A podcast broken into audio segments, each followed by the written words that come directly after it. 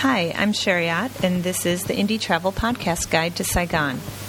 Saigon is the largest city in Vietnam and considered the financial hub.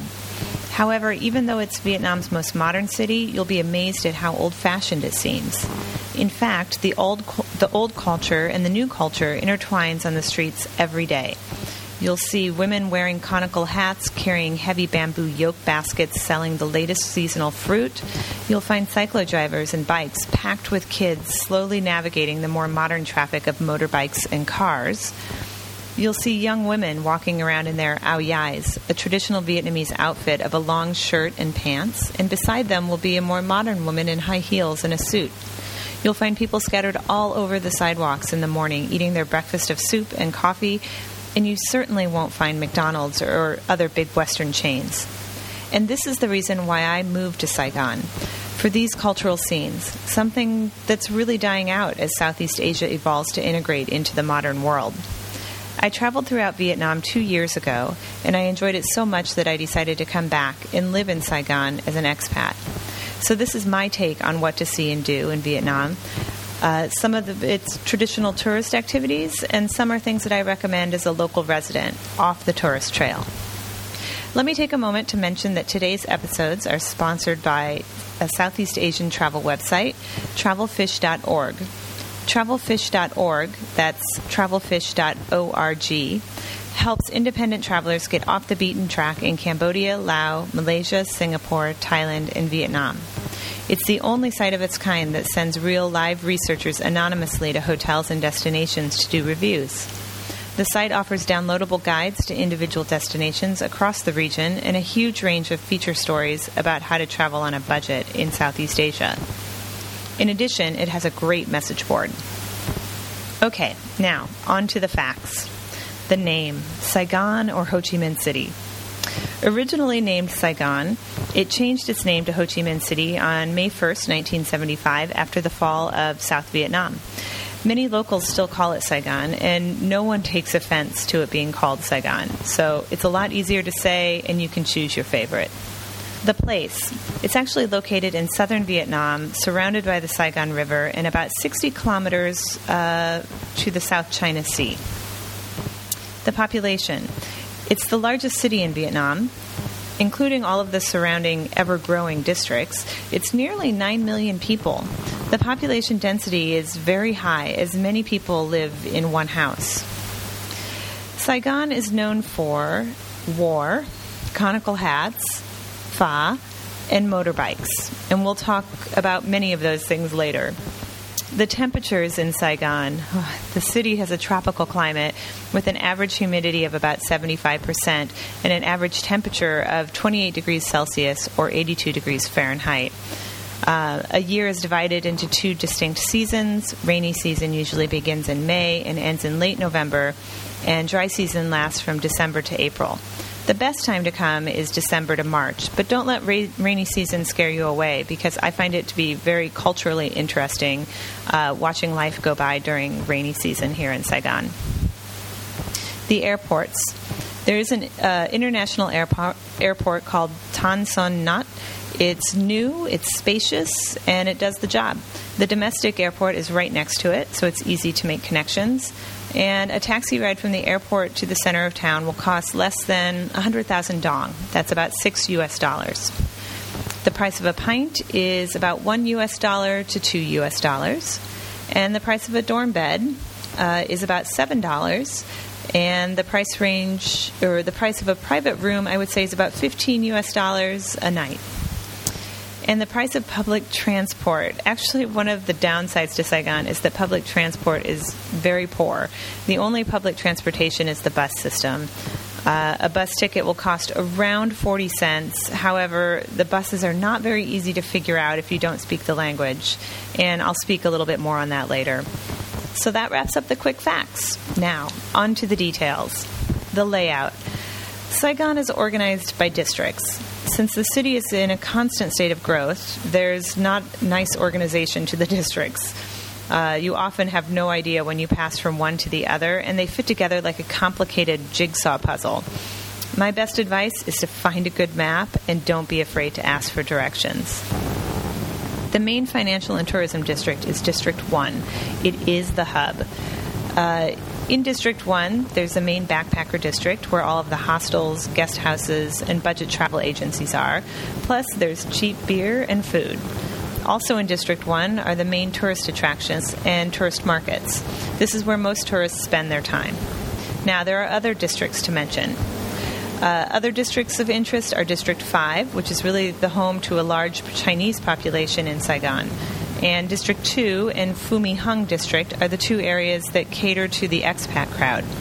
Phu Hung District is a planned city with wide streets and many Western type apartment complexes, malls, grocery stores, and cinemas. It's actually quite strange to go out there. You feel like you have entered a whole other world. It, it's certainly not Vietnam. Um, but it's a nice place to go if you need a break from um, crazy Vietnam. So, uh, as with most Asian cities, there's a massive amount of construction going on in Saigon as they're trying to handle the ever growing population and put the necessary infrastructure in place. Throughout the districts, the Saigon River is prominent. It snakes around the city, which can make highway travel very difficult as there aren't many bridges and they tend to get congested very easily they're rapidly trying to build more bridges, and I hope they get done with that soon. as far as accommodation goes, one of the great things about Saigon is that you can really travel at any budget. So, budget accommodations. They're found in the backpacker area around My Hung Street and Bui Vien streets. Just show up with your pack, walk down the little alleys in this area, and you'll quickly find a myriad of budget options. There aren't really many traditional hostels in Saigon. Instead, there are guest houses. These are houses that rent out a room. Uh, you normally have your own private bathroom and share some common areas. Hostels and guest houses will run about $7 to 15 US dollars a night. Don't forget that you should always try to negotiate the price. It's really expected in Asia, and you'll find some great deals that way. Now, middle range accommodations. They can also be found in District 1 around Le Thanh Ton Street and Thai Van Lung areas. Uh, there are a number of hotels in this area. In addition, there are many rooms for rent that you can rent out for one week to one month. Just wander around the alleys once again. Uh, you're going to find a number of rooms for rent. There are signs everywhere. These accommodations will run about $30 to 60 US dollars per night for a hotel and about maybe about 100 US dollars a week for a room to rent. And once again, the rooms to rent are definitely negotiable. Uh, as far as upper range accommodations, they can be found all over District 1. You can choose a standard hotel chain such as the Park Hyatt, Sheraton, Sofitel, Mövenpick, Duxton. However, there are also more upscale historical choices, such as the Rex Hotel, Hotel Majestic, Caravelle, and Hotel Continental. These hotels have survived the war and were the home to many journalists and writers that have significant historical importance. These will all run you around, I would say, around $120 to 200 US dollars. Uh, they're normally outfitted with very nice bars and restaurants and generally serve as a little oasis from the craziness of the city streets. I think my best advice is to consider a budget accommodation, save your money on lodging, or get a room for rent, and then go visit the upscale hotels and enjoy a drink and a view from the rooftop bars where you can watch the traffic go by at a safe distance. Okay, this is a great time to remind you have a look around travelfish.org, our sponsor of today's podcast. Travelfish.org has original reviews of places to visit in person by their researchers. You can get an excellent bang for your buck at hotels and guest houses in Saigon, whether you're on a really tight budget or you'd like to a bit of a splurge and a taste of Saigon's colonial past. Not only does travelfish.org cover a comprehensive range of places to stay, but there are also listings for places to eat and drink, and of course, sights and attractions. It's important in Saigon to get out of the tourist zones, and travelfish.org can help in this regard. Okay, on to one of my favorite things about Saigon the food. The food here is spectacular. I often feel very lucky for living abroad in a place with such a wide variety of good food choices. So, first off, Vietnam is known for pho. Pho is a type of noodle soup that is eaten here for breakfast, lunch, and dinner. It can be made in more than 20 variations, but it always has uh, either a flavorful beef broth or a chicken broth base. Everywhere you go, you'll see the locals sitting outside on these little plastic chairs eating pho. If you're adventurous, then I suggest you go eat like the locals at one of the many pavement stands. It's a rewarding experience. However, if you're looking for a more sanitary experience, then stop in to one of the many Pho 24s. It's a fast food pho restaurant. It's a great way to get an introduction into pho. They have menus in English, and you sit in a proper sized table and slurp soup inside amongst air conditioning. When you eat pho, you will get a bowl of broth, meat, and noodles, and then you'll get a side plate of fresh herbs, sprouts, chilies, and onions. This plate of veggies uh, are really to go into the bowl of pho. Just put as much or as little in as you'd like. The raw veggies cook in the hot broth, and after a few minutes, add an amazing flavor to the soup. Now, if you don't want a sidewalk experience or a fast food experience, then go to Pho Hoa at 260C Pasteur Street. It's a great local place that has indoor seating, fans, and plenty of beer. Plus, you'll be surrounded by locals. Uh, my next favorite food, spring rolls. Spring rolls here are a culinary delight. They come in a number of varieties, and you should definitely try them all. Some are fresh, meaning not fried. Some are fried and served with lettuce leaves and noodles to wrap around the fried portion, kind of like a taco. All of them are fabulous. Just know that if your spring roll is served with lettuce leaves and herbs on a plate, the greenery isn't for decoration. You're actually supposed to wrap your spring roll up with the greenery, dip it in the sauce that they give you, and eat. If you want to check out the wide variety of spring rolls that you can have, then stop into one of the many wrap and roll restaurants, a restaurant chain that's just specialized in all types of spring rolls. They also have menus in English, and prices are cheap. You can find them all over the city and especially in District 1. Vietnamese restaurants. Now, there are plenty of great Vietnamese restaurants throughout the city, ranging from budget to medium prices. One of my favorites is Hoa Tuc. Uh, it's opposite the Park Hyatt Hotel, housed in the back courtyard of a former opium refinery. I actually find that all of the best restaurants and bars are often tucked away from the noise and the mayhem down the dark alleys. But don't be scared. Go check them out as they're all well worth it and you'll feel like you've walked back into time. One of my favorite such restaurants is actually a Mediterranean restaurant named Warda, complete with sheesh pipes and Turkish decor. Also in that alley is another great Vietnamese restaurant called An. Besides the great Vietnamese food here, you can also find all kinds of other ethnic food. If you want sushi, head to Le Thanh Ton Street. There's a sushi place every other storefront. Just don't be surprised if they're nestled between brothels. It's all very safe and no one bothers you, and you just go about your own business. And you can have great sushi. So, as you might guess, Saigon also has great French cuisine in all price ranges. Some of my favorites are the Refinery, uh, which is also located in that opium courtyard I mentioned before. And another great French restaurant is Les Jardins in District 1.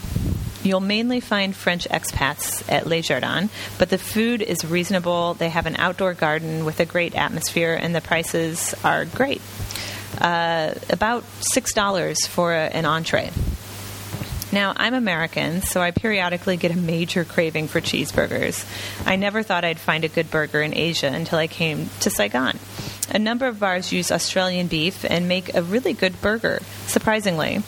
The Irish bars tend to make a good burger, but just remember to order it well done, as I find that the Vietnamese cook all meat here rather rare, uh, even when you ask for it well done. If you want to do some riverside dining, then head off to District 2 for a change of scenery and stop at the deck, an upscale restaurant with seating along the Saigon River where you can watch the big boats go by carrying cargo to and from the Mekong. It's a great chance to get away from the hectic city. It's quiet and the sunset is lovely. Okay, let's talk drinks. One of my favorite things to have daily is a cafe sua da, meaning iced coffee with milk.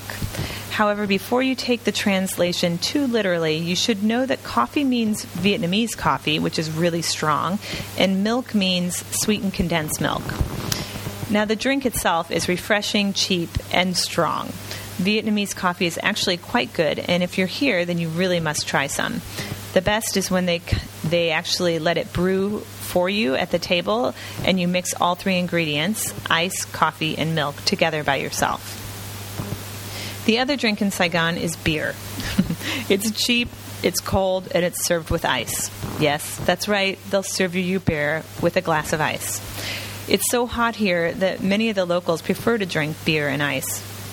If you don't want the ice, just dump it out or tell the waiter, but then drink your beer fast before it becomes warm. I've been here long enough that I'm actually used to drinking beer with ice, something I thought I would never do. There are a few local beers such as Saigon and 333 or Ba Ba Ba. I can't say that they're spectacular, but they do the job. Uh, you can also find uh, fresh beer bars and sit and have bia hoi, on little plastic chairs and watch the motorbikes world goes by. Uh, Bia Hoi is basically beer from a keg, a fun, cheap alternative, uh, but you may pay the price with a headache the next day. Speaking of headaches, let's move on to transportation. Saigon used to be called the city of bicycles, and now it's called the capital of motorbikes.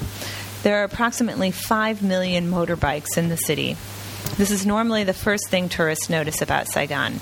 It appears extremely chaotic as traffic operates on Asia rules. Driving in Asia is not like driving in other countries. The traffic operates kind of like a pedestrian mentality, meaning they drive very close to each other and almost never look before they turn. Kind of how pedestrians walk.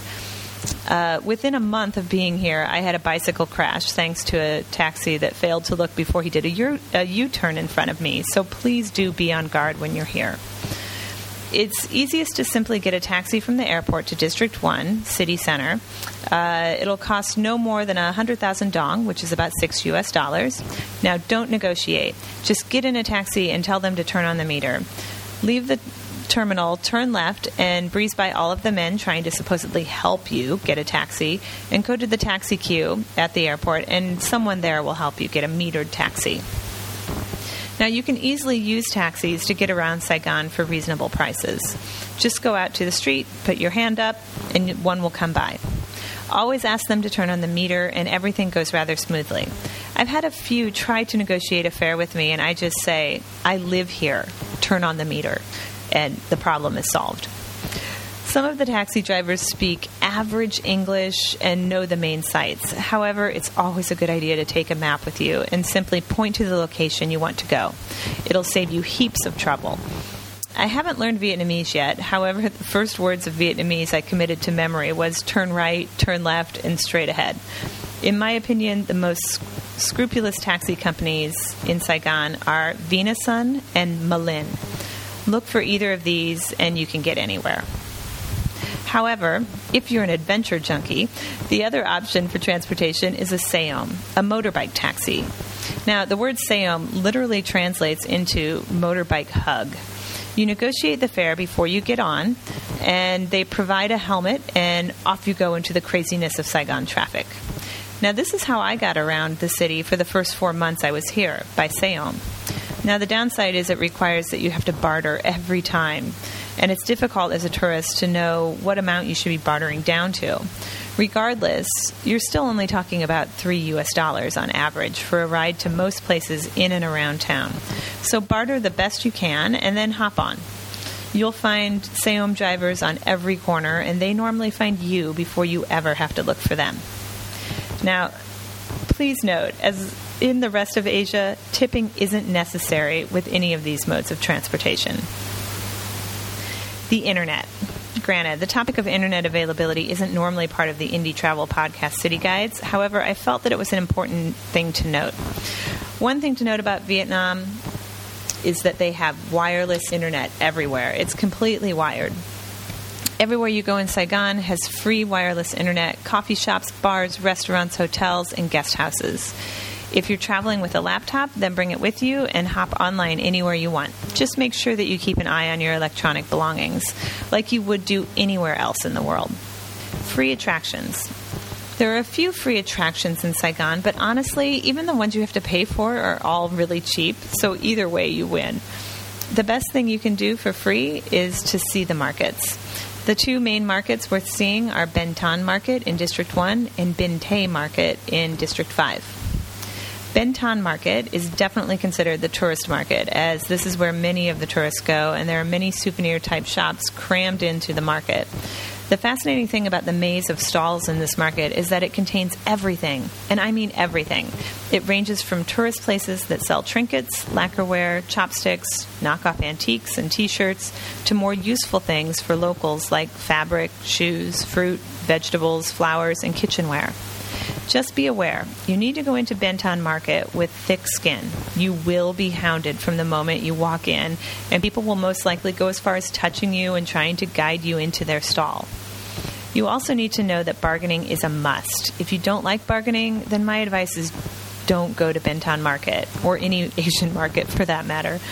Uh, bargaining is just part of the Asian experience, and it can actually be fun if you have time and are in the right mood.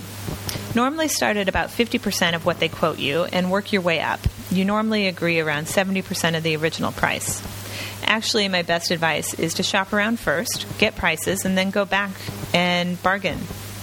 This way, you'll know what amount to start at, and you can form a plan and go back to do your bargaining when you're ready. It's also important to note that every night the streets outside Ben Thanh Market turn into a night market. There are things to buy and many temporary outdoor restaurants to choose from. Actually, the restaurant workers will be working very hard to get you to come inside their restaurant. They are a bit. Uh, they're a bit hard to take at times, but choose one and go have dinner after a day of shopping if you feel like staying on the tourist trail. Now, Binh Tay Market is also huge, crowded, and it's a maze of stalls containing more everyday needs for the locals and less touristy stuff. It's more of a real authentic market experience, so I actually prefer it to Ben Thanh. You'll find them butchering meat at the back of the market, and at the front of the market, they'll be selling motorbike helmets. I love it. It it's also less aggressive here, and I actually prefer this market to go take photographs, as people are quite open um, to having their photographs taken if you ask first. Another fun thing to do is simply go sit in a Vietnamese coffee house. Yes, a Vietnamese coffee house, not the Highlands Coffee or the Gloria Jean's Coffee House. These are merely Western type chains. Go for the real thing. The coffee house culture here is quite fascinating. It's where people go to hang out with friends, have a coffee, and watch the world go by. They always have table service and a big list of coffee drinks and fruit juices and smoothies. These places normally range from some really serene and peaceful settings to really loud with bass heavy music pumping by noon. Whichever kind you decide to go to, just make sure that it's 90% Vietnamese people inside, and then you'll know that you found the real thing. You can also get a great cultural experience by getting up early at 6 a.m. and walking out to the nearby park where you'll see all of the locals out doing their morning exercises. This consists of Tai Chi, badminton, walking, running, stretching, and gossiping. I recommend the park behind the Reunification Palace. It's one of the largest, and you'll be entertained for an hour until everyone goes home at 7 a.m. to start their workday. As for other free things to do, you can always follow the tourist trail and make a free stop at the Jade Emperor Pagoda, Notre Dame Church, and the post office. Most city tours will stop at these sites, or you can easily do them on your own finally, one of the best free adventures to do is to simply cross the street or sit somewhere at a main intersection in front of Ben Thanh Market, for example, and watch the traffic operate in its controlled chaos. If you don't want to cross the street, then you can sit and watch other people do it. However, if you're brave, then give it a go yourself. If you wait by the curb for a break in traffic, you'll never get across the street. You just have to step out into the oncoming traffic and let the traffic move around you. I personally find it to be similar uh, a similar feeling to jumping out of a plane where your brain says no, but your body says yes. It's important to know that the vehicles will not stop. They will simply move around you, and you simply proceed at a steady, slow pace. Crossing the street in Saigon is really one of the best travel adventures you can do. On to paid attractions. Now, first, let me run through the standard paid attractions. They are listed in every guidebook uh, the Reunification Palace, the War Remnants Museum, and the History Museum. Take a cyclo ride through District 1. These are all cheap attractions and can all be done in one day. I will warn you, the War Remnants Museum is sort of a depressing place you won't come out of there in a good mood, especially if you're American. However, if you like photography, it's an important stop because it houses some of the best photojournalism pieces covering the war. The city itself doesn't have a huge list of attractions per se, but what they lack in traditional attractions, they make up for in culture. My best advice is to go out and experience Saigon city culture. One of my favorite things to do is to take a cyclo ride through a new neighborhood. I like to get out of District 1 and explore outside the tourist confines. You can hire a cyclo driver for two and a half hours to take you around the back alleys of District 5 and along the river in District 8 for a mere 12 US dollars. It's a super way to do the sightseeing in the city, and as you get to experience the streets in a comfortable, safe pace. You're able to take a myriad of photos and really be a part of the traffic culture for a few hours, which I highly recommend. You can also go to the zoo. Now, I don't recommend the zoo for the animals necessarily, but instead for the grounds. The zoo is also one of those places where if you go early at about 5:30 in the morning, you'll find people out exercising. If you go later, after 7 a.m., the zoo is actually open to the public where you have to buy a ticket, which is only, I think, less than a dollar. And it's a nice place to just walk around. It's calm, the flowers are lovely, and it'll cost you minimal to get in and see the grounds. Now, seasonal attractions. There aren't many festivals in Saigon. However, if you find yourself here in late January, early February, then you can experience the Tet holiday. This is normally a week long holiday where the city is buzzing leading up to it. They shut down Nguyen Hue Avenue and put up a massive flower display that's worth seeing. Plus, simply walking around the city at night yields a lot of entertainment at this time as all the families are out on their motorbikes cruising around. Yes, 5 million motorbikes cruising around with families of four. The park next to Ben Thanh Market is actually turned into a huge flower market, a must see during Tet. Everyone is shopping and excited. However, once the actual week of Tet begins, then the city becomes a ghost town as everyone leaves the city to go back and visit their home villages. If you come during this time, definitely check the tours and attractions schedule carefully to determine what exactly is open at this time. Many of the shops and attractions will be closed for the holiday. Also, as another alternative, if you find yourself here during December 25th time frame, Christmas, they also do a nice job of decorating the city for Christmas and calendar New Year's holidays. Unlike Tet, people actually stay in the city at this time, but it's all decorated with flowers once again, and they put up a big New Year's display in front of Ben Thanh Market. Now, uh, close by getaways. There are three main nearby getaways out of Saigon. All are pretty easy and cheap to get to. First, for the war buffs, take a trip out to the Cu Chi Tunnels, a large underground network of tunnels that the Vietnamese used and lived in during the war be prepared to have to watch a little bit of propaganda first before you get in to actually see the tunnels. In addition, if you're interested in shooting automatic weapons, there's a shooting range nearby. It actually proves an eerie or provides an eerie backdrop noise to the tunnel tour. You can do the Cu Chi tunnels in a half day or add on the Cao Dai Temple and make it a full day excursion from Saigon. The cost for an open tour is about 130,000 dong or 8 US dollars. Saigon is also the starting point into the Mekong Delta. I highly recommend going to see what life on the Mekong Delta is like. It's a fascinating way to live, and it's only a short day trip out of Saigon. You can extend this trip to one, uh, two to three days and go out to many of the main Mekong Delta towns and floating markets. You'll transfer from boat to boat and go deep into the delta. One day trips start around 160,000 dong or 10 US dollars, including lunch and all transportation. If you're looking for some relief from the city and want to go to the beach, then I suggest a two day trip out to Ne Beach. The beach is near the town of Phan Thiet, about a four hour bus ride from Saigon. The beach is known for its kite surfing. You can take lessons there at many different places, and in addition to the beach, there are a number of other attractions in Mui Ne, such as the fishing village. Get up early at 6 a.m. to go to the fishing village and watch the locals row the little round boats into the beach where they'll sell their catches. Uh, there aren't many tourists, and it's a great way to see local life. You can also go visit the massive sand dunes in and around Mui Ne. It's quite spectacular since you feel as if you've entered the Sahara Desert. Definitely a must see. A bus ticket to Mui Ne will cost around 100,000 dong or 6 US dollars. Once you arrive there, there are a number of different accommodations to meet all budgets. All of these prices for Saigon getaways were quoted from Sinh Cafe, the best known tourist operator for independent travelers in Vietnam. Their office is located in the Backpacker District, and they have a well established network of tours and transportation that will take you throughout Vietnam. Guidebooks. You can use all of the standard guidebooks, such as Lonely Planet, the Rough Guides. However, if you're looking for something upscale, you can also get the Luxe Guide to Saigon, which lists the more luxurious or expensive uh, sides of Saigon. Personally, I like using podcasts for my guides as well as downloadable guides like the Travelfish guides. I find them much more economical and they don't take up any room in your pack. Another alternative that isn't a guidebook but has a ton of great information about what's happening in and around Saigon are the English magazines. Asia Life and The Word are the two that are produced monthly and are full of events, weekend getaways, restaurant reviews, and bar reviews.